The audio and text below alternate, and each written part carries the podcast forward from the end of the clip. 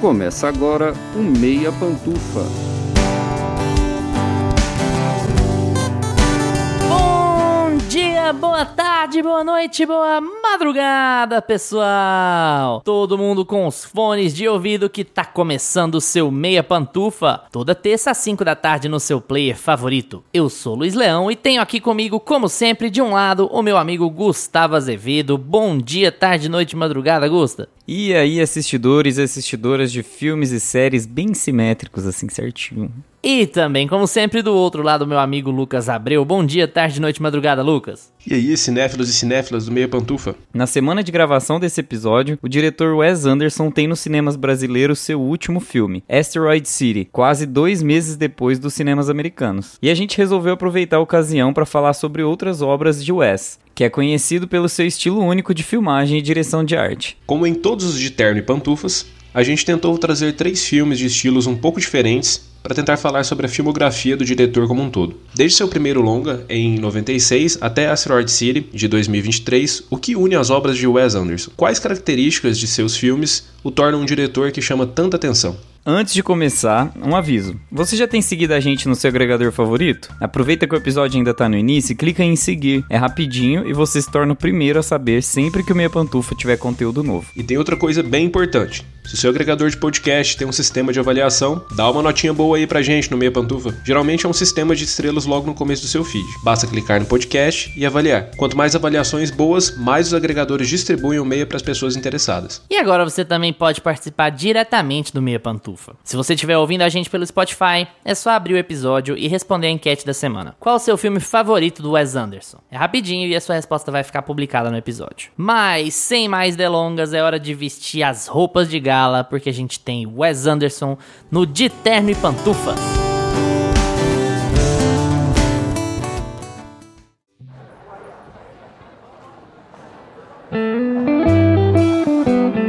De terno e pantufas. Wes Anderson é um cineasta nascido em 1969 no Texas. É conhecido por características muito peculiares que não vou entrar em detalhes agora, vou perguntar para os meus amigos, vai ser o nosso primeiro tópico de discussão. Mas começou muito vinculado às comédias, começou muito vinculado aos irmãos Wilson. Sim, é, é o Owen Wilson do Bater ou Correr em Londres, em Chicago, em Las Vegas, em Nova York, parte 3 e também por Meia-Noite em Paris e outras coisas, né? Sempre muito ligado à comédia, mas durante os anos foi criando uma assinatura muito particular, muito Wes Anderson-esca e caiu nas graças da crítica, caiu nas graças da indústria durante a década de 2000, durante a década de 2010, produzindo coisas de muita relevância, produzindo coisas que tinham uma característica muito própria. É o cinema do Wes Anderson. Diga o que quiser sobre ele, a gente vai ter bastantes opiniões hoje. Ele é um cinema bastante autoral, é um cinema que de bater o olho e saber quem é. Não vamos entrar na lista de todos os filmes dele aqui hoje, mas é bom lembrar que ele teve a sua primeira indicação ao Oscar com Os Excêntricos Tenenbaums por melhor roteiro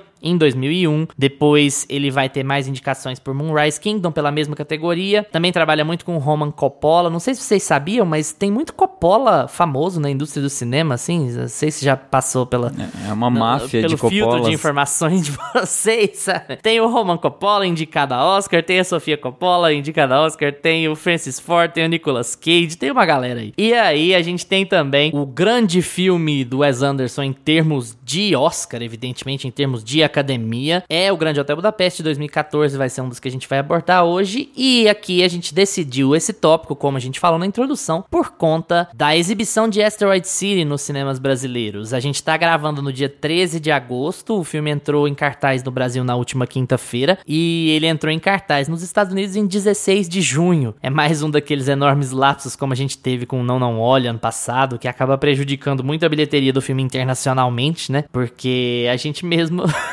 não foi ver no cinema.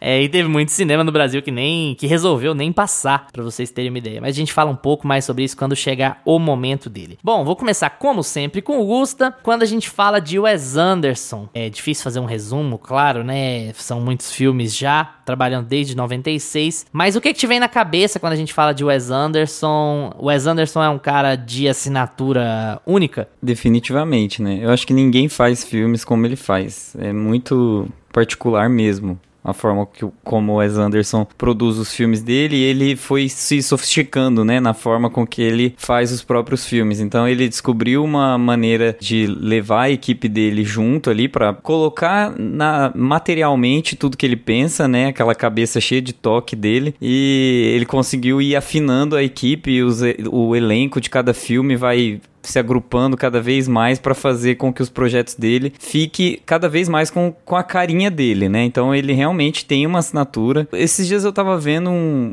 no, no Reels um cara falando assim que a gente não pode associar o, a simetria e a paleta de cores ao Wes Anderson, porque o Wes Anderson é muito mais do que isso. Ele usa isso para contar histórias muito envolventes, etc e tal. Isso tudo por causa da discussão que teve em torno de, de gerar imagens via inteligência artificial que se pareciam muito com Wes Anderson lá, né? Então pegava lá personagens de Succession e colocava lá simétricos com a roupinha meio década de 20, 30, aquela coisa meio com a paleta de cores bem ousada, né? Uma coisa meio colorida. E aí ele argumentava que na verdade nunca vai substituir, né? Nunca pode substituir. E assim, eu entendo que no fim das contas o trabalho do diretor é muito mais do que isso. Mas eu acho que o Wes Anderson foi se deixando levar durante durante a carreira dele para esse preciosismo estético. E aí acaba que, principalmente nos últimos filmes dele, o que marca ele é a estética, sim. Então,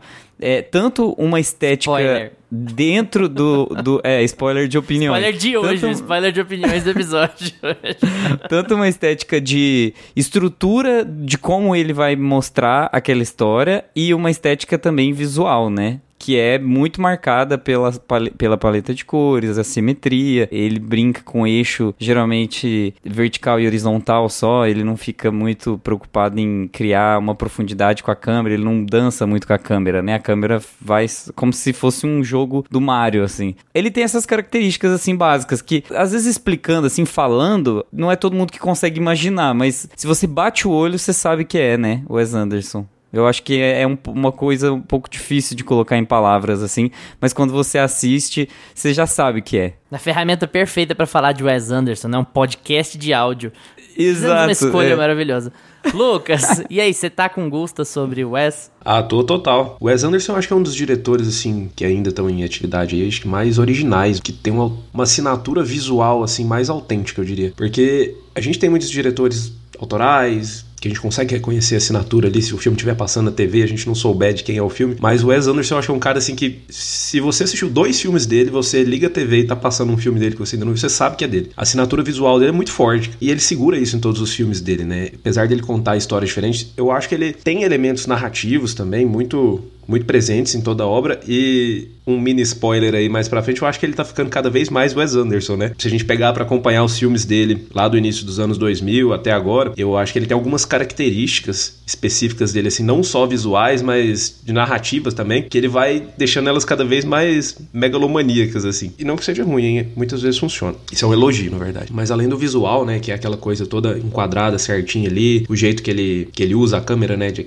aqueles efeitos de ir e voltar bem rápido ali, tá todo mundo ali no mesmo ângulo, cores fortes. Tem um elemento na narrativa dele que é como eu, como os personagens são, né? Porque ao mesmo tempo que tem um humor meio ácido ali, um humor bem próprio do Wes Anderson, parece que eles são meio distantes, assim, emocionalmente. Eles são sempre meio apáticos, mas ao mesmo tempo bem humorados, assim. As situações são bem humoradas, mas os personagens não demonstram muitos sentimentos, quando demonstram é de uma maneira bem específica, assim, sem, sem levar aquele overacting, né? E é uma coisa que um diretor mais atual aí que me lembra muito isso em relação ao Wes Anderson é o Yorgos Lantimos. Tem uma maneira bem diferente, né, de fazer isso, mas que, que nesse na maneira como ele trata os personagens, né? De ao mesmo tempo querer colocar um, um humor ali, uma apatia para os personagens, eu acho que, que ele bebe um pouquinho ali do que o Wes Anderson gosta de fazer, só que ele ambos a gente consegue diferenciar, assim, a maneira como eles fazem. O Yorgos, a, a, construção de personagem do Yorgos é o Wes Anderson dentro do Black Mirror, né? É. joga é um joga o Wes Anderson dentro do espelho negro e vira o, vira o Yorgos.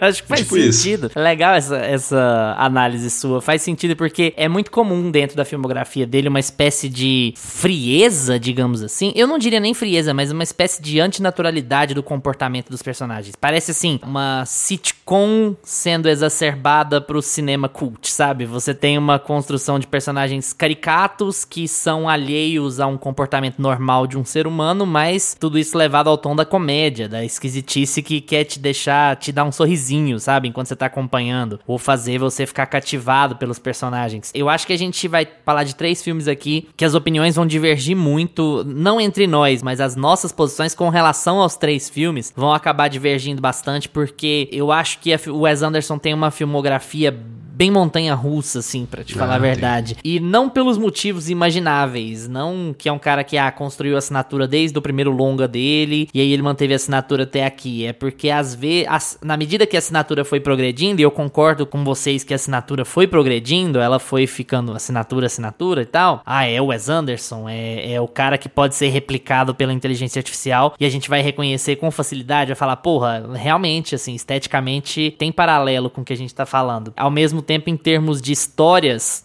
e de não só de histórias, mas de personagens e de contação de histórias e de engajamento de história com relação ao público, de conexão com relação ao público do que tá acontecendo, a carreira dele é, é bem montanha russa, assim. Tem um, algum, um filme dele que eu acho muito bom, acho muito divertido, mas que não é tão bem visto pela crítica. Tem outros filmes que são relativamente bem avaliados pela crítica dele e eu acho meio assim, ah, tá, tá, tá bom, ok. E eu acho que tudo isso, na verdade, passa muito por história, porque eu acho que a gente não precisa aqui no meia fazendo esse de terno, tentar ficar tão focado na estética do Wes. É lógico que a gente vai falar sobre isso, mas assim, tentar focar nesses três filmes com histórias muito diferentes e como essas histórias vão bater, bateram na gente enquanto espectadores, enquanto, sei lá, analistas de qualidade, digamos assim, mas assim, mais de gosto de como, de como as histórias funcionaram pra gente, de como elas bateram na gente enquanto espectador. Eu acho que a escolha de filmes que a gente acabou fazendo para apresentar aqui, ela vai traduzir bem essa montanha russa de engajamento dentro das histórias do Wes Anderson. Pode ser que vocês não concordem comigo, não sei. Como vocês do Meia Pantufa, ouvintes fiéis, já sabem, a gente não conversa sobre os filmes antes de gravar, justamente para poder ter um impacto e a gente poder brigar se for dar problema, né?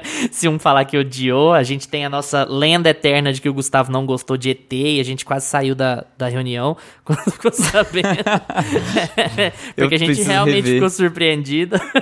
Mas enfim, eu acho que o, o, o recorte vai trabalhar bem em como a filmografia do Wes Anderson é como um todo. É claro que uma hora, uma hora e meia falando de três filmes e não de 10, 12 não é suficiente para definir o que é um diretor, mas assim, eu acho que a gente vai conseguir um bom, um bom resumo de como a, a carreira dele andou, até porque os filmes estão relativamente distantes em tempo, assim. Não tanto o primeiro e o segundo, mas, mas entre os dois e o, e o último, eu acho que a gente já pula algum tempo e já consegue fazer uma análise um pouco mais ampla do que, do que é o trabalho do Wes, né? Mas bora lá! Passado esse resuminho, vamos subir a vinheta e passar para o nosso primeiro filme de hoje.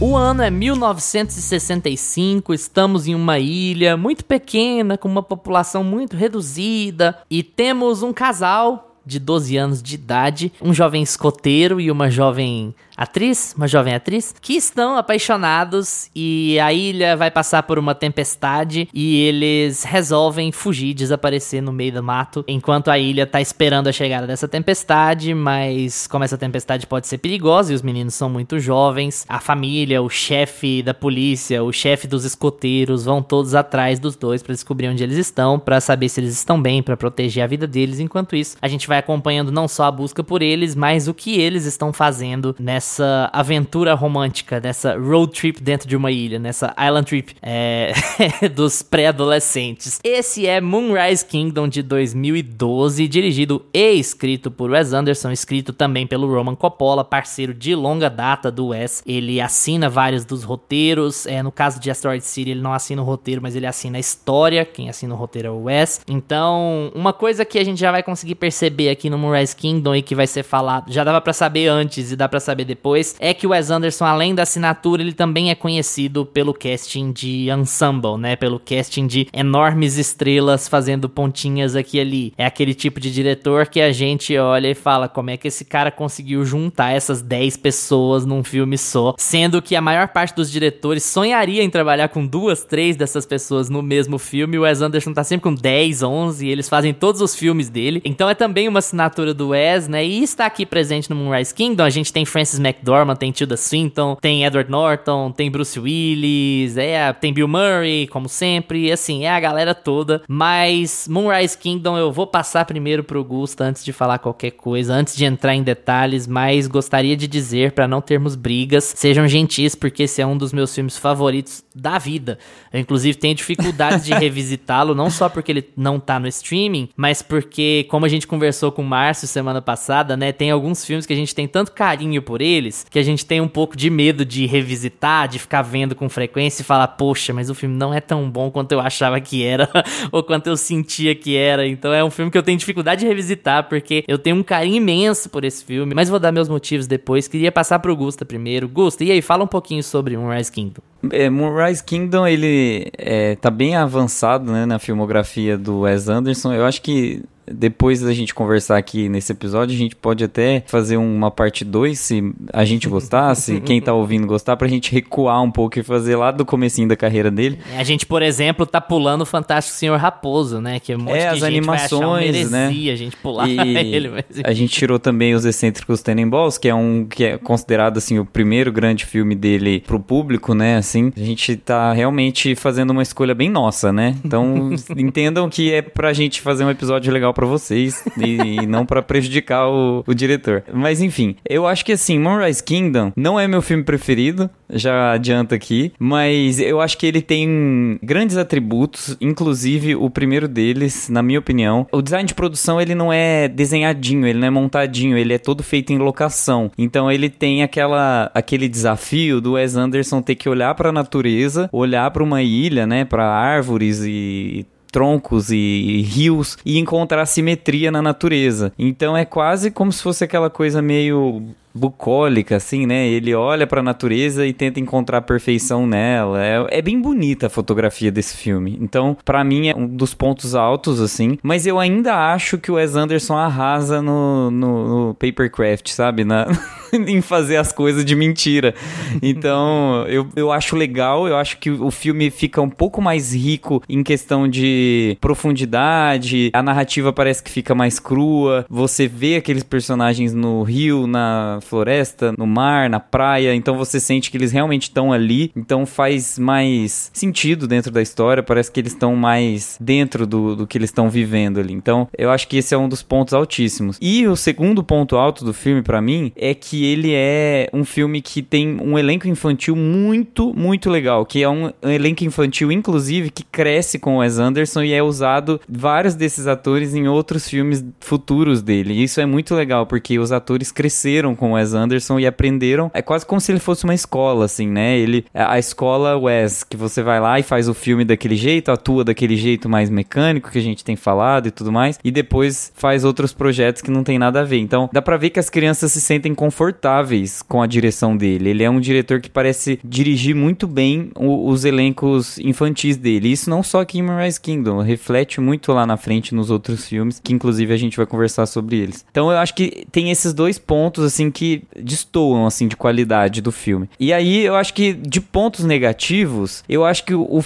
infelizmente, eu, eu, a gente sempre fala o contrário, né? Mas eu acho que esse filme tem uma duração muito curta. Eu acho que precisava um pouquinho mais de filme, sabe? Eu acho que precisava um pouquinho mais de desenvolvimento dos, de alguns personagens, principalmente os personagens adultos, que às vezes fica um pouquinho sem desenvolvimento. O personagem do Edward Norton é muito bem desenvolvido, é um dos melhores, inclusive, nesse filme. Ele é o chefe dos escoteiros ali, né? E ele tem um background que ele fica entre a vida de professor versus a vida de escoteiro, e ele prefere ser escoteiro, mas ele acha que o professor é um, um título melhor do que ser chefe de escoteiro, porque, enfim, aquela coisa toda, né? Projeto de verão e não profissão. E aí tem os outros personagens adultos, eu sinto que, que falta um pouco de desenvolvimento e talvez se o filme tivesse um pouco mais de tempo, tivesse uma cauda maior, ele teria sido um pouco melhor, na minha opinião. Mas eu acho o filme incrível, ele tem uma energia assim de sessão da tarde, gostosa, assim, que você assiste, passa o tempo. Eu acho que a história de Moonrise Kingdom, ela é muito forte para as crianças, assim, sabe? Tipo, elas evoluem muito enquanto personagens. E ao mesmo tempo trata de uma. Porque tá falando ali de uma criança que tem uma família disfuncional, a menina, no caso, que ela não se dá bem com a família, e o menino é um órfão. Então, são temas muito pesados, só que falados de uma forma muito leve. Parece que você nem tá assistindo um filme sobre esses temas, né? Sobre um tema de abandono parental, sobre orfanato, sobre ficar sofrer em orfanatos, etc. Então, ele tem um clima tão para cima e ele usa o humor tanto, tanto a favor dele que no fim das contas você fica leve, sabe? Você, você abstrai tudo. E ele tem até aquela lição de moral no fim, sabe? Você, você sai assim, ah, é isso, assim, o mundo pode ser melhor a, a partir de Moonrise Kingdom. e um filme sobre desajustados, né? E um filme sobre desajustados que não se deixa levar pra, pra tristeza. É, é, eu acho que é isso que é legal. Ele é, ele é emocionante, ele é marcante de certa maneira. Eu acho que ele tem interações que você não espera de atores e atrizes dessa idade, sabe? Falando dos protagonistas. Sim. Ele tem interações pesadas emocionalmente, assim, até romanticamente falando, assim, o que eles pensam um do outro. Não parece ser coisa de crianças de 12 anos, mas você tá falando de crianças que foram forçadas pelas circunstâncias a crescer e a ter interpretações do mundo que são interpretações interpretações do mundo de adultos. Então, eles estão replicando o que a vida deu para eles, né? Das desgraças que a vida jogou para eles, de ter a família de merda, de ser órfão e tal. E aí eles encontram um no outro esse espelho, né? Esse contato, esse, esse carinho. E, e é essa fuga deles é quem faz as pessoas em volta deles, de certa maneira, reavaliarem, ou então avaliarem o que estão fazendo, sabe? Avaliarem os porquês de os meninos fazerem isso. E, e isso tá refletido no, no comportamento deles, né? Dentro da, da dinâmica da, daquela ilha, daquela comunidade, né? E, e, o Bruce Willis é maravilhoso. Eu não sei como você não falou do Bruce Willis. Esse é um ponto.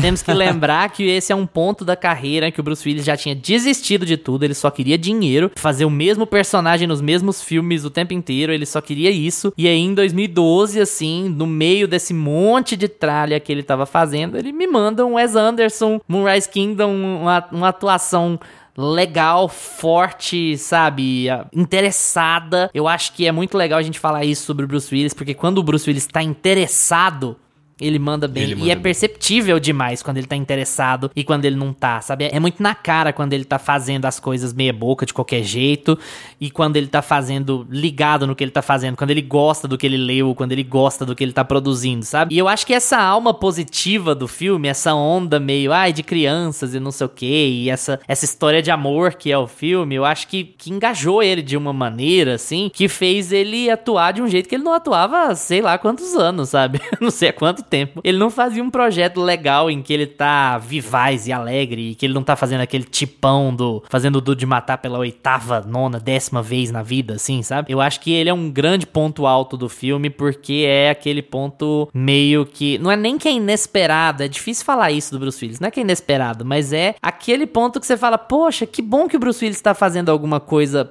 pra valer de novo, sabe? Talvez seja o mais legal do filme. Não digo nem o mais legal, porque eu acho que a história dos protagonistas é muito envolvente, mas é um dos melhores pontos do filme, é o que ele tá fazendo, pelo menos para mim. Lucas, e aí? Manda bala da sua análise de Moonrise Kingdom. Eu acho que o Gusta matou a pau, que ele falou uma coisa que eu, que eu ia falar. Que, cara, esse filme é um filme muito gostoso de assistir, muito sessão da tarde, assim. para mim, essa é a impressão. Eu vou discordar dele em relação à, à duração do filme. Eu, geralmente, eu não gosto muito de filmes de uma hora e meia. Quando eu pego para assistir do play ali, vejo que tem uma hora e meia, eu falo, ah, vai ser um filme curto. Eu sempre acho que vai ficar meio raso, assim, faltando alguma coisa, logo de cara. Eu, geralmente eu acho que duas horas, duas horas e meia é o ideal. Mas pros filmes do Wes Anderson, eu acho que uma hora e meia, uma hora e quarenta é o ideal pros filmes dele, cara. Porque ele consegue contar uma história muito amarradinha. E ele, ele tem essa coisa que é recorrente, né? E que tá aqui em Rise Kingdom, que é contar a história de umas pessoas ali em um, naquele ambiente fechado ali É, então eu vou pegar uma cidadezinha aqui vou contar a história dessas pessoas nessa cidadezinha. Vou pegar essa ilha aqui vou contar a história dela. Vou pegar esse hotel aqui. Então ele pega aquele ambiente ali e o resto do mundo não importa. Então a história sempre fica muito centrada ali. E ele também ele começa te trazendo ali para aquele ambiente, né? Achando, pelo menos eu comecei a assistir esse filme achando que ia ser sobre outra coisa e de repente ele já foca ali nas crianças. E foi o que eu mais gostei, cara. Eu, eu gosto muito do elenco infantil aqui. Eu sempre falo isso que elenco infantil é difícil, né? Geralmente eles são muito bons, é uma coisa que me desagrada nos filmes. Mas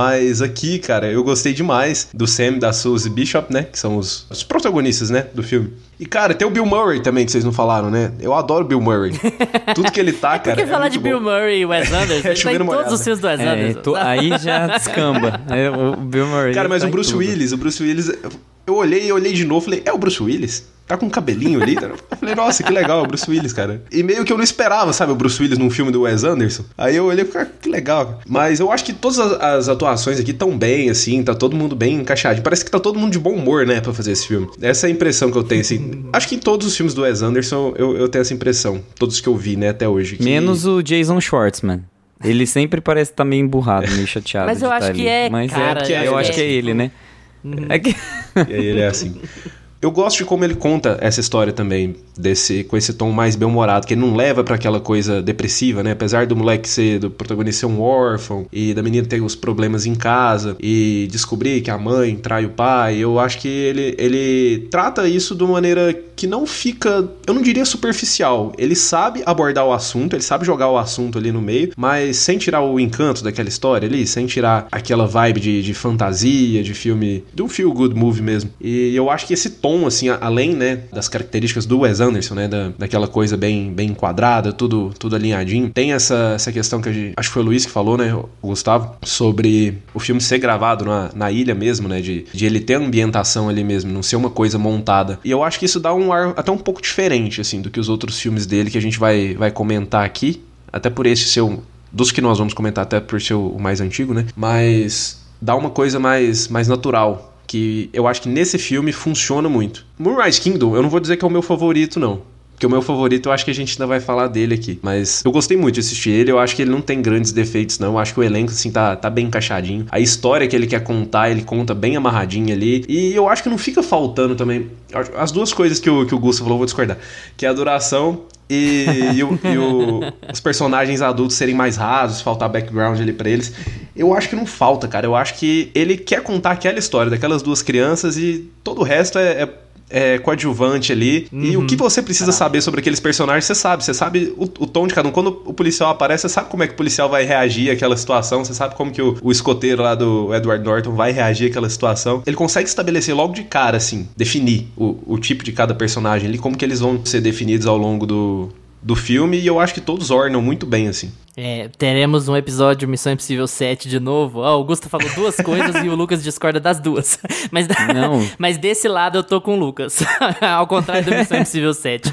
Porque eu acho, eu concordo com o Lucas sobre como a história é contada, assim. É o ponto de vista dos meninos e os meninos têm que ter mais relevância. Então eu vou fazer muita história A e pouca história B, porque minha duração é curta mesmo. E porque eu acho que, que o que carrega esse filme é Ele tem alma, sabe? Ele é um filme que tem alma, ele te deixa. Ele tem um espírito. E isso passa pela história. E eu tô. Isso parece vazio eu falando por falar do filme, mas isso vai fazer mais sentido em paralelo quando a gente for falar de outros filmes dele aqui durante essa gravação, pelo menos do meu ponto de vista. Esse é um filme em que a história é muito cativante. O Wes Anderson, quando ele tá no auge dos seus poderes, ele não tá sendo estilisticamente maravilhoso. Ele tá escrevendo histórias cativantes. Ou no mínimo, ele tá escrevendo histórias que têm personagens cativantes. É aí que o Wes Anderson vai bem. O Wes Anderson não é um bom. Do meu ponto de vista, o Wes Anderson não é um bom diretor, não é um bom cineasta porque ele é simétrico ou porque ele é colorido. Ele é um bom cineasta porque quando ele faz bons filmes, ele escreve histórias engajantes. Sejam elas infantis, sejam elas mais adultas. Também tem uma definição assim de o que é adulto, né? Porque eu acho que tem todo esse ar de personagens caricatos em quase todos os filmes dele que dão, é, dão uma quebrada nessa história de ah, um filme mais adulto. Mas ainda assim, eu acho que você sente quando os personagens criados, eles têm um, um quê, assim, eles têm uma coisa que faz você engajar com eles. Seja porque eles são meio aloprados, seja porque eles são muito inteligentes, seja porque eles são muito simpáticos, seja porque eles são muito agradáveis, mas são sempre personagens muito engajantes quando o filme é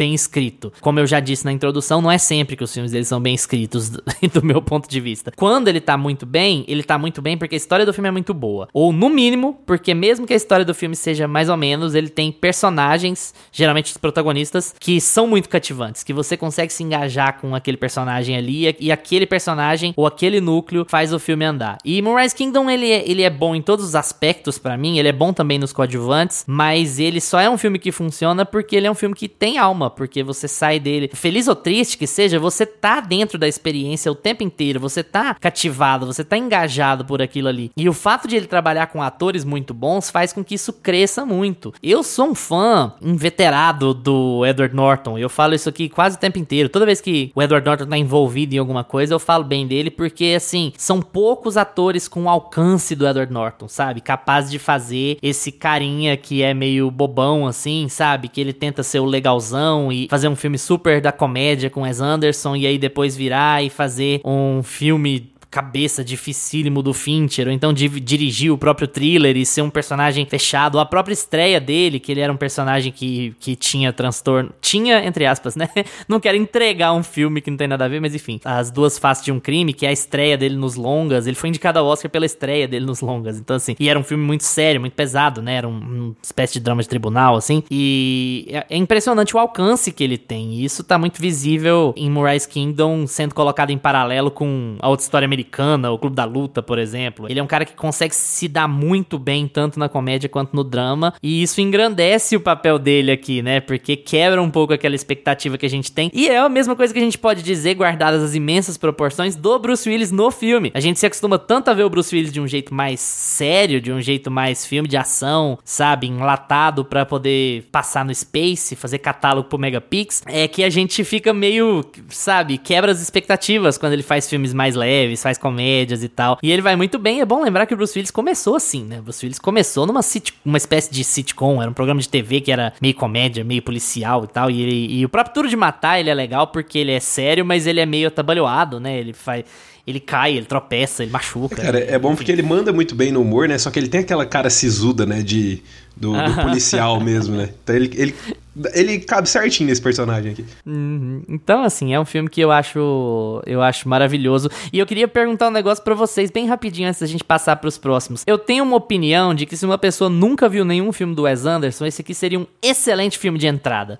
Vocês não acham? É uma boa, sim. Tanto é que é, quando eu falei que ele usa muita locação e deixa o, a, a, o filme respirar um pouco mais, assim, de não ter essa estética pesada, talvez seja bem por isso mesmo que você pensa, pensa nisso. E eu acho que ele não, não, não se intromete tanto quanto o diretor, né? Porque ele tem uma veia de falar como voz de direção ali nos filmes dele. E nesse é o que ele menos fala. Ele deixa os personagens falar mais por si. Então talvez seja o mais tradicional deles ali. É, eu acho que seria um uma boa também, uma boa porta de entrada para o Wes Anderson, apesar de eu ter conhecido o Wes Anderson por O Grande Hotel Budapeste, que nós ainda vamos abordar aqui, e foi uma boa porta de entrada também. Uhum. Ah, não, foi engraçado você falar por, por, por onde a gente conheceu, porque eu conheci ele com os, os excêntricos Tenenballs na locadora e eu aluguei esse filme quando eu era muito novinho. E aí eu assisti esse filme e falei assim, gente, esse filme não tem graça nenhuma. E eu tinha, sei lá, tipo assim, 12 anos, 11 anos ainda, no outrora de locadora, sabe? E eu não entendi o filme. E aí eu voltei com a fita pra mulher e falei assim, moça, esse filme é chato. A moça deveria ter falado, menino, esse filme filme não é para você. A volte é, daqui a 10 anos. Não, o primeiro filme que eu vi dele foi A Vida Marinha com Steve Zissou, que para quem não viu, inclusive, uma curiosidade, ele chamou o seu Jorge para traduzir todas as músicas do David Bowie que ele podia. Então, A Vida Marinha com Steve Zissou tem o seu Jorge direto cantando num cenário estranho assim, versões em português de músicas do David Bowie. Ai, cara, é maravilhoso, é muito é. legal. Inclusive, procurem a discografia do filme. É, assistam o filme e procurem a discografia do filme. Mas assim, só pra um, um asteriscozinho na nossa fala sobre Moonrise Kingdom. Não vou entrar mais muito em detalhes, mas é o meu filme favorito do Wes Anderson. Embora isso não queira dizer que não tem outros bons, viu? Vou subir a vinheta e a gente vai falar de mais um que eu acho que nós três vamos achar bom.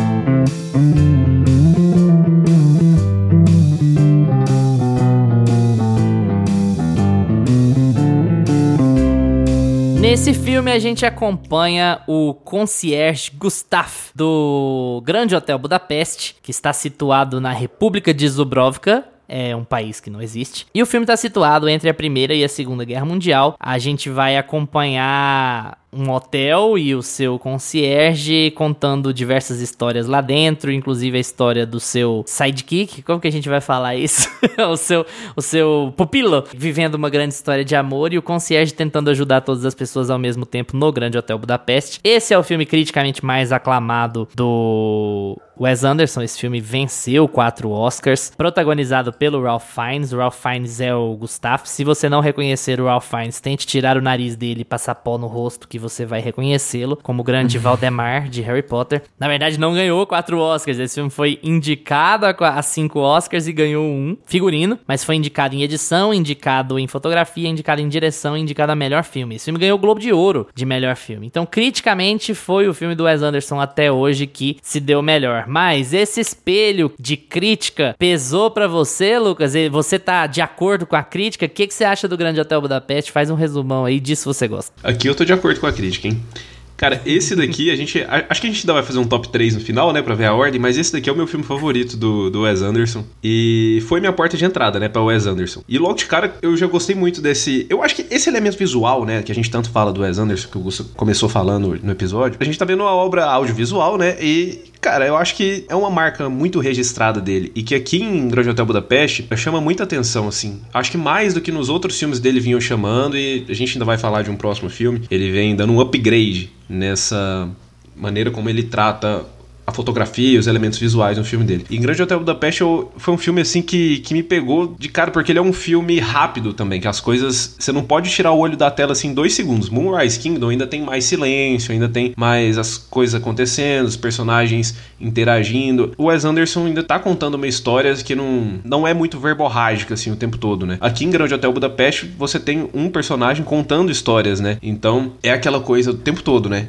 Ele, ele conta uma história aqui que já vai para um personagem ali que já emenda ali, então tem aquela voz de fundo ali, aquela narração o tempo todo. Então é o tipo de filme que você não pode piscar, assim, nem um pouco que você, que você acaba ficando perdido. E isso me pegou, assim, de vez, cara. Quando eu dei play no filme, eu lembro que eu não tinha visto nada do Wes Anderson ainda, né? Foi o meu primeiro filme dele e tava sendo muito aclamado e indicado a Oscar. Eu falei, cara, vou, vou assistir. Quando eu assustei, tinha acabado o filme, cara. Foi uma coisa, assim, muito Sabe aquele filme que parece que não tem um respiro? Num lado positivo, não, não é aquele filme que você sai exausto. Por isso que eu falo, o, os filmes dele eu acho que tem a, a, duração exata, assim, que tem que ter. Eu acho que ele, nisso ele, ele não erra, ele sabe contar a história redondinha, assim. Eu não sinto em nenhum filme dele, e, nem, e aqui no Grande Hotel Budapeste, eu não sinto que fica sobrando nada ou que fica faltando nada. Até porque, né, como eu tava falando, o Grande Hotel Budapeste ele é bem verborrágico, né? É muita, muita coisa acontecendo, assim, e as coisas vão acontecendo de uma forma muito rápida, já corta de uma cena para outra. Quando você vê, as situações já, já se resolveram ali, já, já resolveu a situação de todos os personagens. E eu gosto desse ritmo que ele dá para essa história aqui. Eu acho que Moonrise Kingdom e Grande Hotel Budapeste tem uma diferença muito grande em ritmo. E os dois funcionam. E o Wes Anderson consegue mandar bem, tanto num, num filme um pouco mais lento, apesar de curto, mas um pouco mais lento, né, em Moonrise Kingdom, e um filme um pouco com um ritmo um pouco mais acelerado aqui em Grande Hotel Budapeste.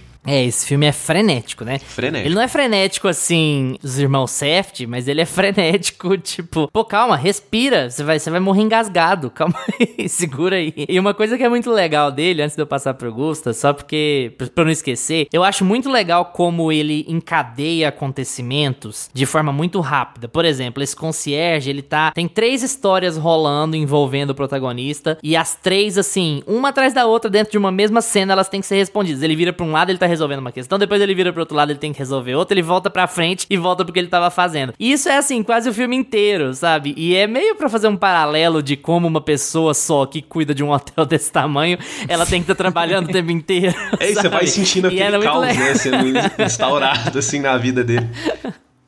E assim, é muito. Eu, depois eu falo mais, vou passar pro Gusta, mas é só esse detalhezinho assim que dá uma canseira, assim. Uma canseira boa, mas dá uma canseira na gente, como o Lucas falou. Gusta, e aí, Grande Hotel da Peste? Gente, eu amo esse filme. Eu, eu concordo com tudo que o Lucas falou em questão de ritmo. Ele é realmente um filme de ritmo. E é legal. Parece. Sabe quando você tá assistindo a abertura ali do Spider-Man do, do esse- esses novos aí de animação? Puxa um personagem, aí fala assim: não, não, não, esse aqui depois eu vou contar. Aí ele vai pra outro lugar. Não, esse aqui é um cara muito legal. E esse aqui. Aí volta pra outro canto. Ele tem um pouco dessa pegada assim, meio. Olha, esse personagem aqui é muito importante pra história. Ah, diminui o ritmo, aí conta um pouquinho do personagem, aí volta pra, pra cena de ação que tava acontecendo. Ele vai te deslocando pra. Pra vários lugares, e isso com, com a expertise do, do Wes Anderson de quebrar o eixo, da câmera ir pro lado e pro outro, e pra cima e pra baixo. Direção de arte, design de produção desse filme. Depois vocês pesquisem aí no, no YouTube pra vocês entenderem o que, que foi feito Nossa, construir o hotel, as miniaturas do hotel, vários takes de stop motion, porque precisava fazer algumas coisas fora da realidade, não dava pra fazer com cenário, não dava pra fazer com pessoas reais. É um filme que é muito criativo e você sente a criatividade pulsando do filme, sabe? Tanto no texto, quanto na tela, sabe? Quanto no design de produção, a paleta de cores, a criação dos personagens, sabe? O background de cada um. É um filme muito criativo. Todos os personagens são interessantes. E aí é o que eu tava falando lá de Moonrise Kingdom. E aí eu venho explicar um pouco. Vocês viram que eu não chapuletei lá, né? Eu vou de- deixar meu argumento Justificar. pronto aqui. Justificar. Todos os personagens que aparecem em Hotel Budapeste são interessantes já no começo, sabe? Você já entende o porquê ele é legal, o porquê ele tem que ser observado, por que ele tem que ser seguido, por que sua atenção deve se voltar pra ele. E eu acho que em Moonrise Kingdom os, os personagens adultos, você fica assim, tá, é um pai, é uma mãe, é um policial, é um, sabe? Tipo, você tem a função do estereótipo daquilo, o que eles são determinados a fazer. Ah, a mãe fica brava quando a filha some. O pai fica nervoso com o policial que não quer ir atrás da filha, sabe? Tipo, coisas simples assim que eu acho que aqui em Hotel Budapeste é muito mais é muito mais legal, sabe? A mulher que tá quase morrendo, que quer ficar com o cara que é concierge, que é bonitão, de meia idade, e ela pode deixar uma herança pra ele, sabe? É, um, é uma construção de personagem que é feito muito rápido. É tipo cinco minutos de construção de personagem, mas é muito mais interessante, sabe? E ele vai fazendo isso com todos os personagens desse filme. É, é incrível como todos os personagens têm um backgroundzinho, até os personagens lá pra frente, que são os amigos do concierge que possuem hotéis e vão ajudar ele lá na missão, também são legais de ser apresentados, né? Não são só cameos, assim, você não fica só com aquela impressão de que eles estão ali pra servir um papel, não, mas então quer dizer que ele tem uma rede de amigos, existe uma rede de concierges, então parece que tudo é criativo, tudo é inventivo, tudo é interessante, sabe? Todos os personagens e todos os movimentos de câmera e todo o cenário é importante. Eu acho que Hotel Budapeste ganha nisso. Ele é um filme que ele, ele é muito único. Eu acho que ele realmente é a obra de arte do, do Wes Anderson por causa disso. Ele dificilmente vai conseguir reproduzir toda essa essa virtuosi, esse virtuosismo, sabe? Que ele conseguiu replicar aqui. Cara, eu acho que, que essa é a cereja do bolo, assim, desse filme. É, ele pega todas essas situações e consegue tornar tudo muito, muito interessante mesmo. Porque são. Você pega, ah, vou pegar uma situação de roubo, uma situação de assassinato, um caso de amor, uma relação de amizade, o caos de um hotel, a fuga do presídio. Então ele pega todas essas situações, assim, que já são interessantes quando você vai contar uma história, né? E ele consegue misturar tudo ali no filme de uma maneira que não fica bagunçada. Ele sai daqui, ele, Sim. ele explica esse personagem aqui e as coisas vão se emendando, né? Parece que as peças vão se encaixando e eu acho que isso tudo deixa o filme cada vez mais interessante, ao, ao passo que você vai acompanhando ele ao longo do filme. É, eu acho. Vai ser mais uma daquelas vezes. Isso vai acontecer muito nesse podcast, viu? Já aconteceu muito e vai continuar acontecendo. É mais uma daquelas vezes em que a gente tem que fazer certos tipos de separação. Ainda que Moonrise Kingdom seja o meu filme favorito do Wes Anderson e vai continuar sendo, O Grande Hotel da Peste é um filme melhor. Na minha opinião. E assim, como fazer essa diferença? A gente faz essa diferença pelo. Talvez pelo nível de dificuldade de execução. Eu acho mais complicado de escrever, mais complicado de executar, mais complicado de montar, mais complicado de fazer ser atrativo, mais complicado de fazer ser engajante. E isso tudo dá muito certo, porque eu não sei o que que clica, o que que casa, mas dá, dá tudo muito certo. E ele te confunde, ele te bagunça a cabeça às vezes, assim, mas ele. Você acaba alinhando as coisas no fim das contas, assim. Você vai percebendo as histórias se amarrando na medida que o filme vai andando, mesmo que ele te, te deixe sobrecarregado no começo, sabe? Nas primeiras partes. Você vai é, aprendendo a se adaptar àquela situação do mesmo jeito que o concierge aprendeu a se adaptar àquela situação, àquele trabalho, àquela vida dele. Então aquilo ali é o cotidiano dele, não é o nosso. A gente vai pegando na medida que a gente vai acompanhando ele. E, de novo aqui, é um filme que dá certo porque ele é incrível visualmente, ele é incrível visualmente, ele é incrivelmente bem executado, ele é incrivelmente bem executado. Mas é um filme que dá muito certo porque ele é muito bem escrito e porque ele é muito bem atuado. É por isso que esse filme dá certo. Porque se fosse só pela estética, ele é difícil pra caralho, mas ele não ia funcionar se ele não tivesse uma história engajante. E aqui é muito curioso, a gente já falou isso, mas é legal repetir, como ele é engajante por razões diametralmente opostas ao que Moonrise Kingdom é engajante. Eu acho que o Grande Hotel Budapeste ainda tem um quê meio cartunesco, que tá lá, apesar de ser menos infantil o humor, até porque o ritmo é bem pesado, ele tem um quê de cartoon, assim, que acompanha boa parte do trabalho do Wes, né? E é um filme que é carregado nas costas pelo Ralph Fiennes, porque você tem um ensemble, você tem um, um, um casting enorme, você tem um elenco gigantesco, gigantesco, das mesmas pessoas de sempre, mas assim, são todos enormes atores. Mas o Ralph Fiennes e o Tony Revolori, tanto o Ralph Fiennes como protagonista, quanto o Tony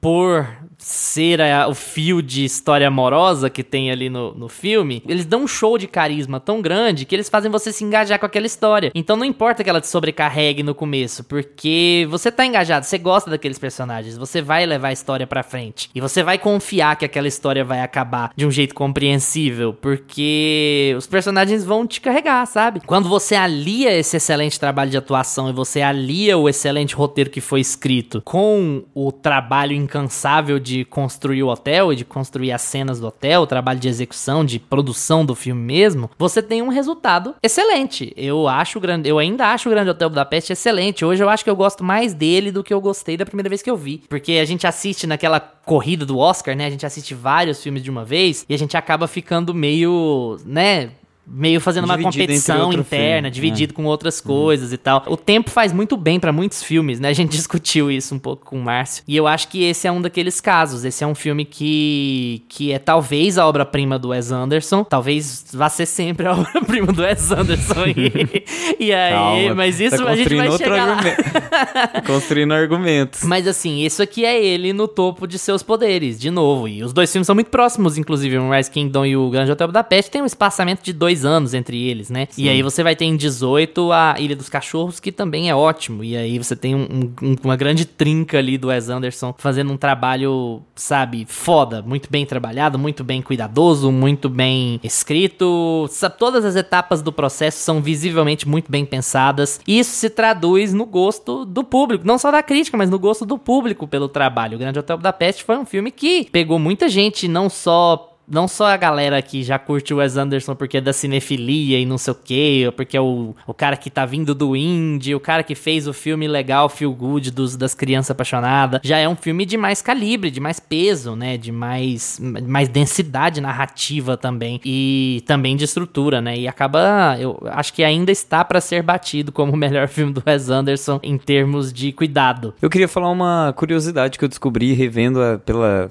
quinquagésima vez esse filme, no final do filme aparece que, o, que a história foi baseada num autor que chama Steven Zweig que é um autor austríaco. Não sei se vocês chegaram a pesquisar depois, porque eu pesquisei agora, eu já assisti esse filme 500 vezes e eu nunca tinha ido atrás. Olha só a loucura que é. Esse Steven Zweig, para quem não conhece, ele era um biógrafo, um autor, humanista austríaco, ele nasceu na Áustria e ele morreu em Petrópolis, aqui no Brasil. Ele era judeu e aí ele viveu a virada do século, ele viveu a Primeira Guerra e ele viveu a Segunda Guerra. Então ele passou por muita turbulência na vida dele e ele, como um escritor ali do leste europeu, ele escrevia muito sobre, provavelmente, eu não tenho, eu não tive muito acesso à obra dele, tá, gente? Mas eu, eu tô louco pra ir atrás. E provavelmente ele escrevia muito sobre essa, essa dinâmica ali do, do leste europeu e ele escrevia muito sobre temas humanistas em geral. Você vai percebendo depois que os temas que estão no filme tem muito a ver com as coisas que o cara escrevia, com que esse Steven Zweig escrevia. E o Steven Zweig, ele é representado pelo Jude Law, que é o cara que chega para descobrir a história do hotel Budapeste, né? Então, e esse Steven Zweig, ele volta pro Brasil exilado, porque ele era judeu, e aí ele escreve pela última vez uma, uma história de, de guerra, assim, uma história sobre a, a Segunda Guerra, a Primeira e a Segunda Guerra, e ele se mata e a, o fim é bem trágico. Mas eu não sabia que o cara era exilado aqui no Brasil, tinha ligação com Getúlio Vargas, tinha treta com a, com a Segunda Guerra e tal. Fica aí a informação e vai pesquisar depois quando acabar o filme, ver os créditos, que eu esqueço de fazer isso também. E aí depois de 10 anos que eu fui fazer. E ele acabou cunhando o termo de que o Brasil é o país do futuro, né? Isso já no final da vida. Isso, tava é esse aqui. cara, ele- é esse aí. É, é engraçado porque vira uma, uma grande ironia na própria cultura brasileira, né? Essa própria ideia de que o Brasil é o país do futuro, ela é ironizada na, na, na cultura brasileira, ela é ironi- ironizada na música. A Legião cita isso numa, numa música deles de forma muito sarcástica, né? Porque é um. É um bom Teve que vir um cara de reflexo fora pra falar isso. É, e é um bom reflexo de, tipo isso. de como a gente de- do que se do que acham do nosso país e do que a gente acha do nosso país ou do que a gente acaba fazendo com ele, né? Bom, puta fugida de Crítica. tópico, mas enfim. É, foi longe. ai, ai, é isso aí, o Grande Hotel Budapeste, talvez o melhor filme do Wes Anderson.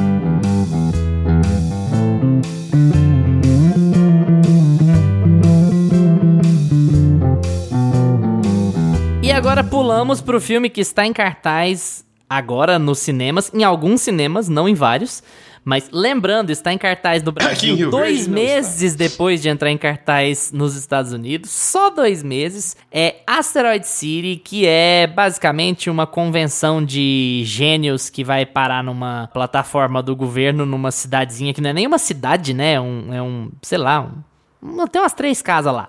Uma população de 87 pessoas no lugar. E aí eles vão. É um lugar onde caiu um asteroide, sei lá quantos milhares de anos atrás. E eles vão lá pra mostrar descobertas pro governo, porque são jovens gênios. E aí várias pessoas se encontram nessa cidadezinha. E acontece um evento que obriga eles a ficar em quarentena lá por um tempo. E aí o filme vai tratar sobre as dinâmicas dessas pessoas nessa pequena cidade. Ao mesmo tempo em que o filme declara que Asteroid City é uma obra ficcional, o filme aborda tanto Asteroid City como uma peça, quanto o escritor e o diretor da peça, o que eles passaram pra escrever esse filme, para o que eles passaram pra escrever essa peça, pra fazer essa peça funcionar. Viu? É difícil até de fazer a sinopse. Eu acho que a gente vai, eu não sei vocês, eu vou falar de Asteroid City muito em paralelo com Crônica Francesa, que é o penúltimo filme do Wes Anderson de 2021, mas é, se tiver em cartaz nos cinemas aí da sua cidade, vá lá assistir. Se não tiver, você já tem outros meios pra assistir, porque a distribuição não pensa nessas imbecilidades. O filme já está disponível de forma ilegal em tudo quanto é lugar, porque faz dois meses que saiu, né? E aí, Gusta, Asteroid City é uma experiência das melhores do Wes Anderson, uma experiência das piores do Wes Anderson ou tá no meio do caminho? Gente, é- só eu fiquei lembrando de Oppenheimer se fosse Nossa, eu ia falar. paleta de das bombas atômicas, né? Eu ia falar isso. É porque parecia Los Alamos ali e ah, tem, eu acho que tem um pouco dessa pegada, né? Porque É, o filme se passa em 1955, né? Então é uma espécie de. Se você for pegar a cronologia da bomba atômica, é a busca pela bomba H, né? Eles estão testando bombas atômicas pra tentar pegar a bomba das bombas, que é a bomba de hidrogênio e tal. Isso. Quase uma continuação de Oppenheimer. Continuação de Oppenheimer colorida, né? O povo achando que era Barbie, mas na verdade Que era também tem um preto e City. também, ó. Tá vendo? tem, tem todos, todos os É, paralelos. Junta Barbie e Oppenheimer e faz Asteroid City.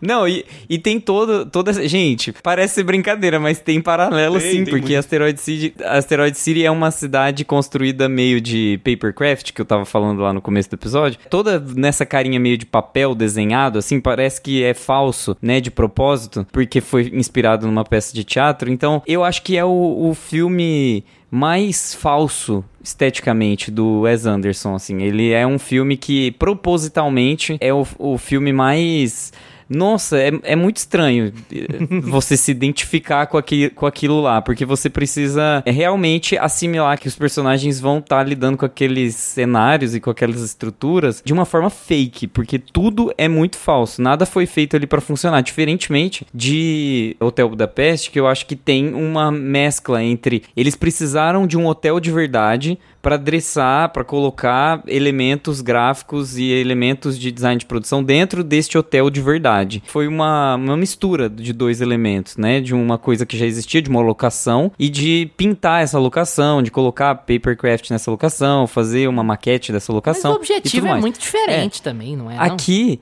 é, aqui ele é tipo assim: você tá no deserto e aí você precisa construir uma coisa do zero, e aí você cria objetos 100% do nada, né? Você precisa construir coisas do nada, bem Los Alamos, bem Oppenheimer, bem aquela pegada mesmo. E aí você precisa criar essas casinhas, esses bares, essas coisas do nada, e aí tudo fica muito plástico, tudo fica muito, você consegue perceber que aquilo ali é fake, né? E propositalmente. E isso é uma coisa que poderia ter sido um ponto negativo, que pareceu que ia ser meu argumento de negativar o filme, mas eu amei. Eu achei que tipo o sol pegando em todos aqueles elementos, a, a aquela textura falsa, tudo tem foco nesse filme. Eu achei incrível como ele conseguiu focar. Como que, que, que lente que ele usou?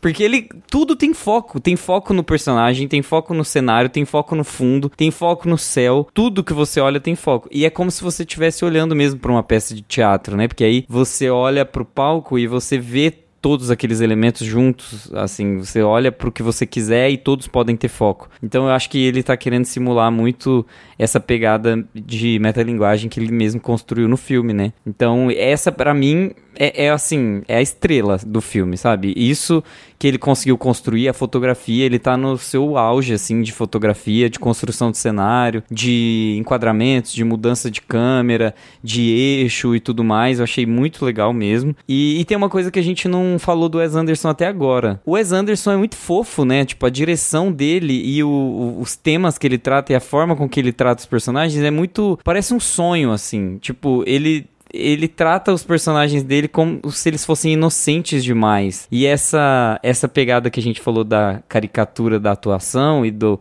dos personagens serem mais secos, eu acho que tem um pouco a ver com isso, sabe? Parece que os personagens nesse filme, principalmente, não tem muita malícia. Os personagens lá da parte colorida, tá? Tô falando. Eles não entendem muito o que é o certo e o que é errado. Eles só são, sabe? Ah, eu sou muito inteligente. Ah, eu sou uma atriz e aqui é tudo falso. A minha mulher morreu e eu não contei ainda pros meus filhos. Tipo, como se aquilo não tivesse impacto, sabe? Como se eles fossem muito narcisistas para tomar determinada ação, mas na verdade aquilo não impacta porque eles são meio bobinhos, assim. Que eu acho que tem até um pouco a ver com o conflito do personagem central lá no final do filme. Mas no fim das contas, assim, o que, que eu acho? Eu acho que esse filme, ele tem todas essas complexidades de atuação, de personagens, de cenário. Só que ele é, ele é muito complexo, sabe? Ele tem muitas camadas. O Wes Anderson aqui nesse filme, ele foi muito além do que o espectador precisava ver ele foi muito dentro da cabeça dele, assim, sabe? Eu acho que ele construiu uma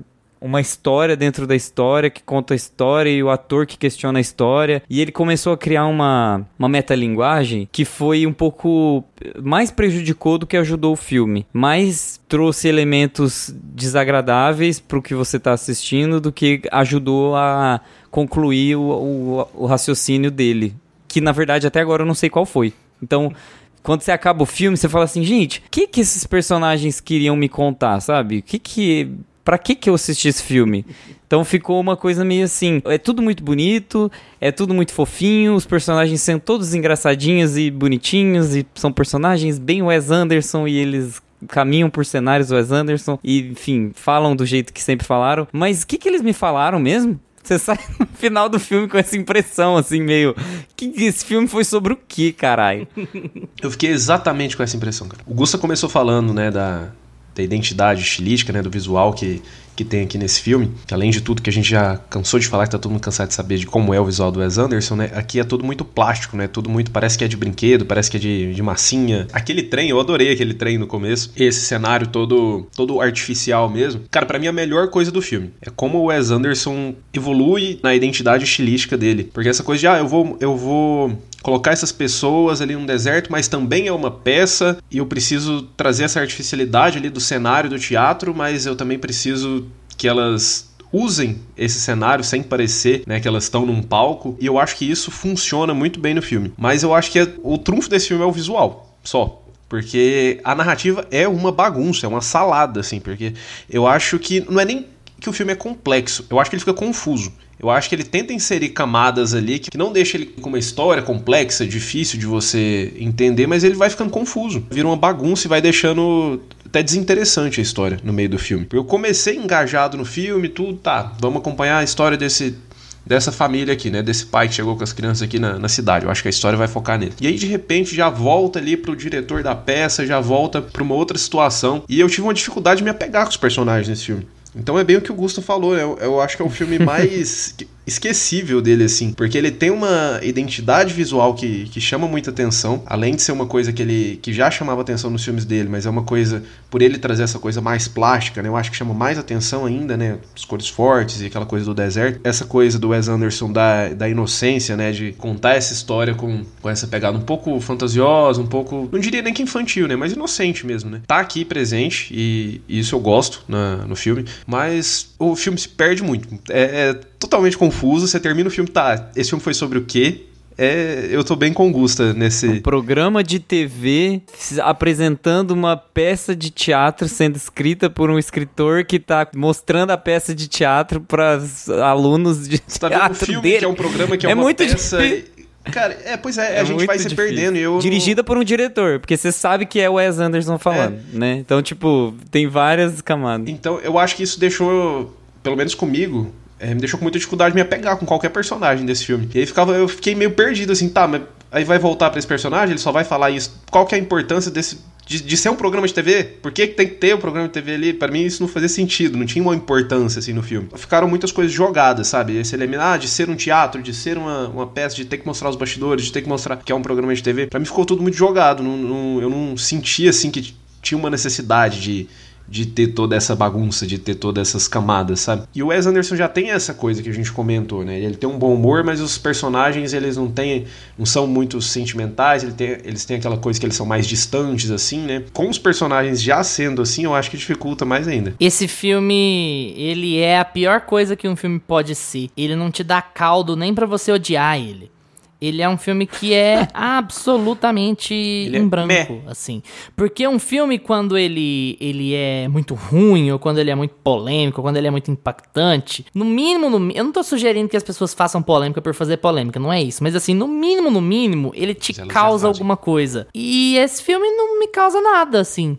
É uma experiência. É, cara, é chocante. E eu ainda acho ele melhor do que a Crônica Francesa. Eu falei, eu vou fazer esse paralelo várias vezes. Eu acho a Crônica Francesa chatíssimo. Mas eu acho que os dois filmes têm geralmente os mesmos problemas. Eu acho que eles têm o problema de uma pessoa que se escorou demais no visual e no, na confiança que as pessoas têm no visual dele. E ele tá com a técnica refinadíssima pro como criar e pro como filmar aqui. Refinadíssima, mas o filme não tem nada mais que isso. Nada, nada mais. E por que, que eu falei tanto sobre conexão com os personagens nos outros dois filmes? Porque aqui você não gosta nem desgosta de ninguém. Ninguém te causa nada nesse filme, assim. é, é isso é veneno para um filme que. Não para todo filme, mas para um filme que se pretende roteirizado, se pretende com uma história a contar, com uma coisa a dizer. Você não pode ser inatingido pelos personagens. E você é inatingido por todo mundo nesse filme. Ninguém nesse filme te causa nada, assim. É uma experiência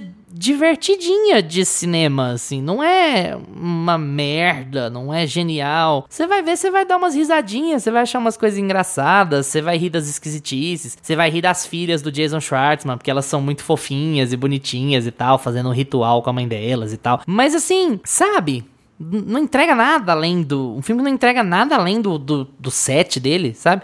Não entrega nada além do set e das câmeras dele. Como, como que isso pode ser funcional, assim.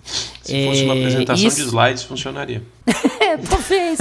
e é uma coisa Se assim... fosse um filme mudo. Não é que você vai sair do filme odiando ele, você vai dar umas risadinhas, ele é engraçadinho e ele é muito bonito. Só que tem uma cara, assim, de, de diretor que se perdeu no personagem. E como é o segundo filme dele em sequência que me passa essa sensação, isso me preocupa um pouco. Porque... É, é, uma, é um pouco vibe Tim Burton. É, uma, nossa, você matou a pau agora. É um pouco vibe Tim Burton. Cara, pelo amor de Deus, não se escora no que você sempre fez e pronto. Não é suficiente, não vai ser suficiente. Como que você não sabe que os, os seus filmes bem-sucedidos são bem-sucedidos pelo conjunto da obra e não só pela sua estética? Parece que ele viu os vídeos de AI dele lá, como seria Star Wars se ele tivesse dirigido, e falou: não, beleza, eu tô na crista da onda, agora eu vou fazer uma coisa bem Wes Anderson mesmo. E focou muito mais em set design do que em qualquer outra coisa. Cara, é um filme que não, ninguém te agrada, sabe? Quem tá, quem tá matando a pau é a Scarlett Johansson. Mas com que? Usando o quê? É. Ela tem o quê pra fazer? Ela tá bem porque ela tá bem e porque é um alívio ver a Scarlett Johansson fazer coisa fora da Marvel depois de tanto tempo, sabe? Mas assim, ela não tem nada pra trabalhar. O Jason Schwartzman, coitado.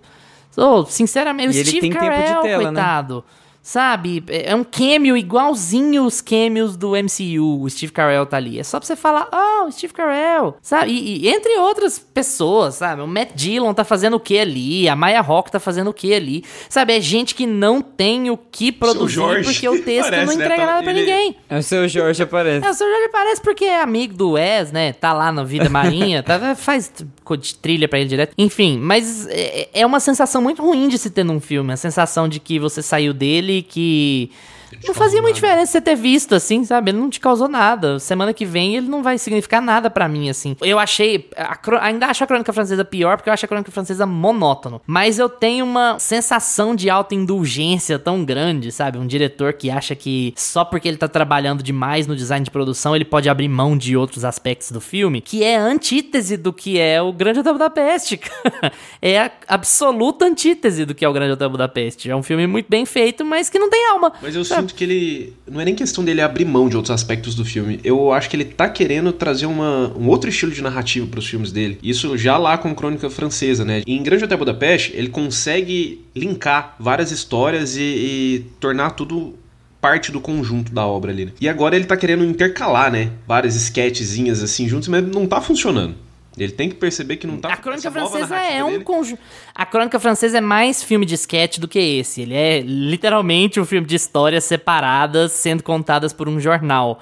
É uma espécie de coleção de contos, assim. E, sabe, só pra E exibir. fica muita Então, gente- só pra exibir muita que ele trouxe o Chalamet, só pra quem- exibir que ele trouxe É. os amigos dele de novo. Então, assim, um filme completamente entediante. E o Asteroid City é um filme engraçadinho. Só que ele não é engraçadinho o Moonrise Kingdom. O Moonrise Kingdom é um filme cativante. O Asteroid City é um filme Uhum. legalzinho, sabe? Vai lá, vai dar uma risadinha, vai achar bonito. Sabe quem tem que fazer um filme do Wes Anderson que é a cara do- dos filmes dele e ainda não esteve nenhum? Michael Cera. Michael Cera tem que estar no filme do Wes Anderson. No próximo Todo, dia agora todo episódio. vai- vai salvar o filme.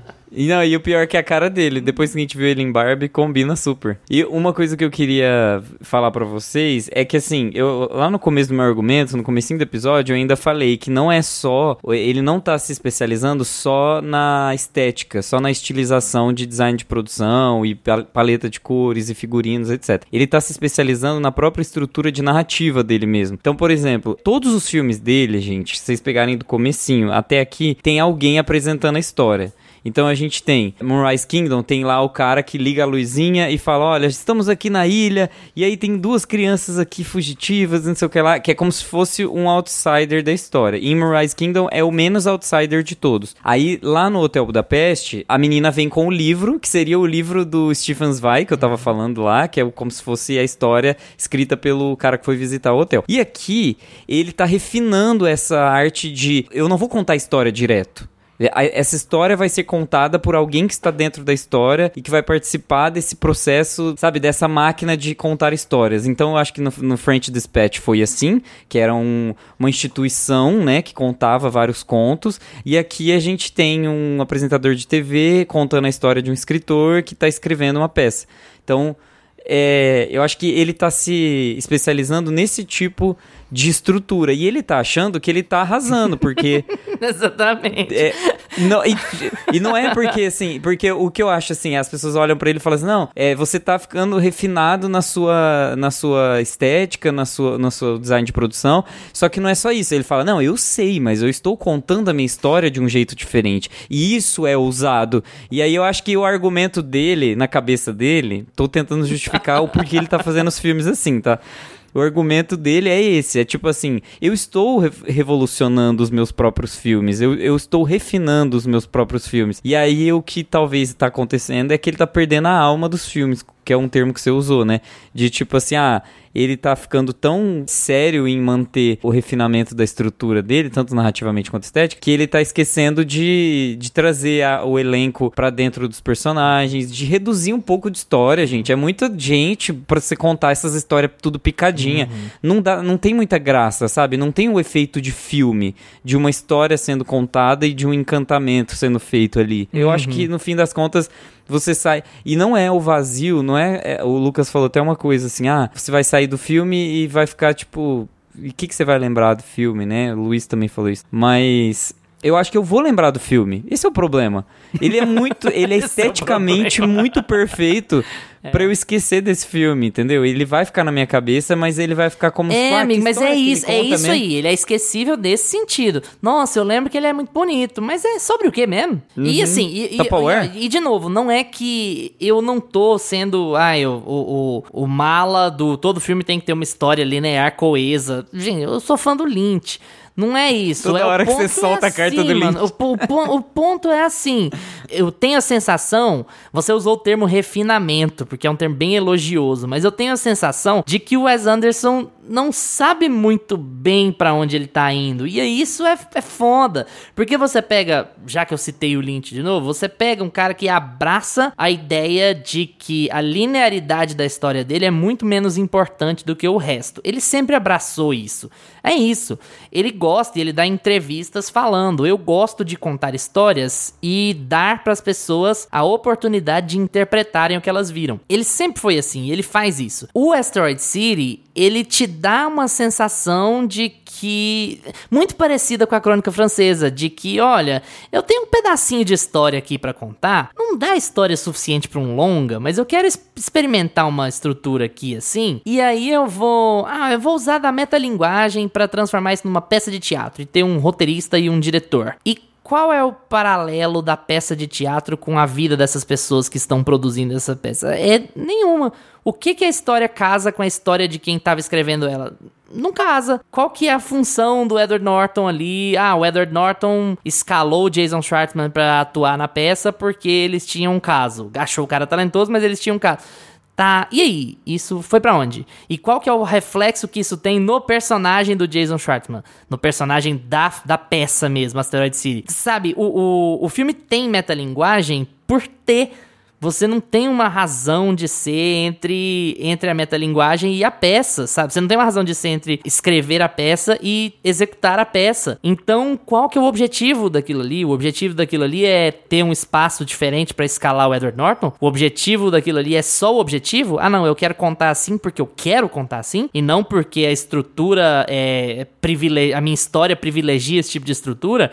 Então, o filme faz por fazer, sabe? O filme referencia por referenciar. O filme referencia além da imaginação por referenciar, porque não quer dizer nada, que são as cenas em preto e branco. A Scarlett Johansson na banheira referencia um quadro famosíssimo por referenciar, não tem nada a ver com o quadro, nem com o autor, nem com o personagem do quadro, é só porque o quadro é bonito e a cena é bonita, não tem a ver com a crise que ela tá vivendo, não tem a ver com, com com a personagem dela, não tem a ver com o que ela tá querendo dizer. E ela ainda é uma atriz, então ela ainda tá ensaiando uma peça dentro da peça, dentro da peça, dentro do filme.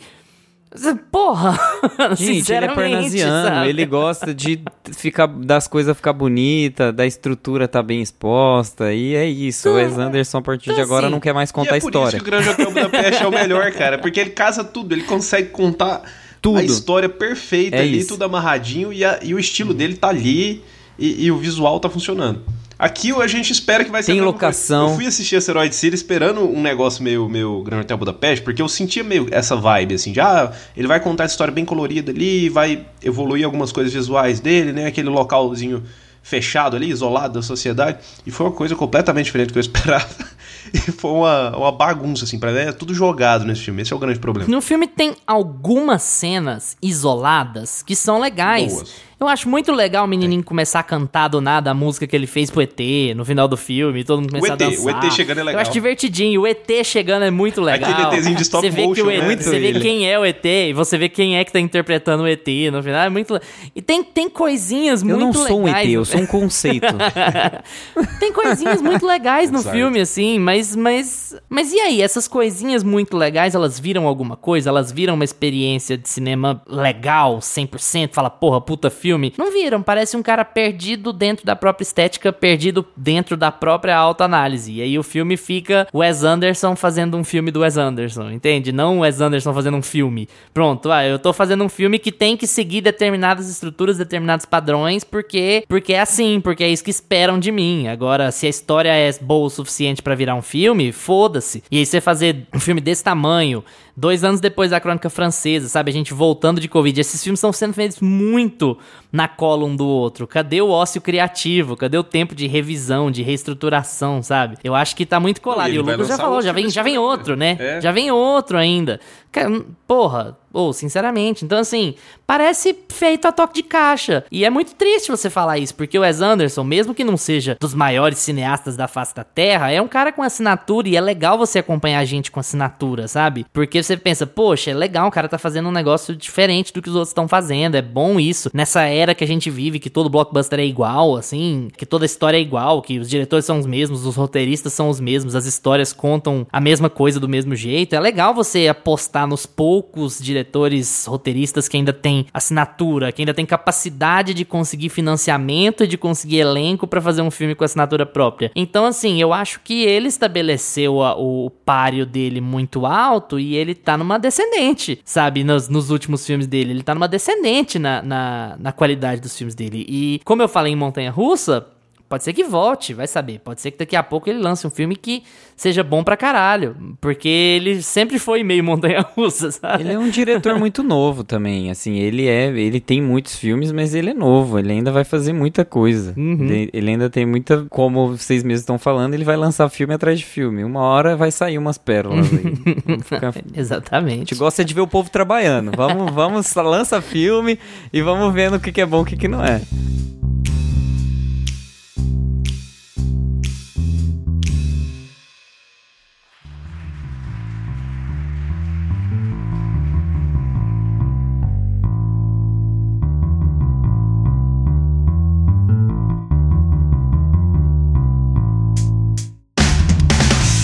E agora é com vocês. Gostam dos filmes do Wes Anderson? Não faz muito seu estilo? Não se esquece de responder a nossa enquete aí no Spotify e vamos estender essa conversa no Instagram ou no Twitter, arroba meia pantufa. Valeu pela atenção de vocês. Tchau, Gusta. Tchau. Tchau, Lucas. Tchau, galera. Lembrem-se de seguir a gente nos seus agregadores de podcasts preferidos: Spotify, Apple for Podcast, Deezer, Amazon Music. Terça-feira a gente tá de volta com mais meia pantufa pra vocês. Tchau. Este podcast tem locuções de Lucas Meleiro e Carla Ribeiro e edição de Luiz Leão.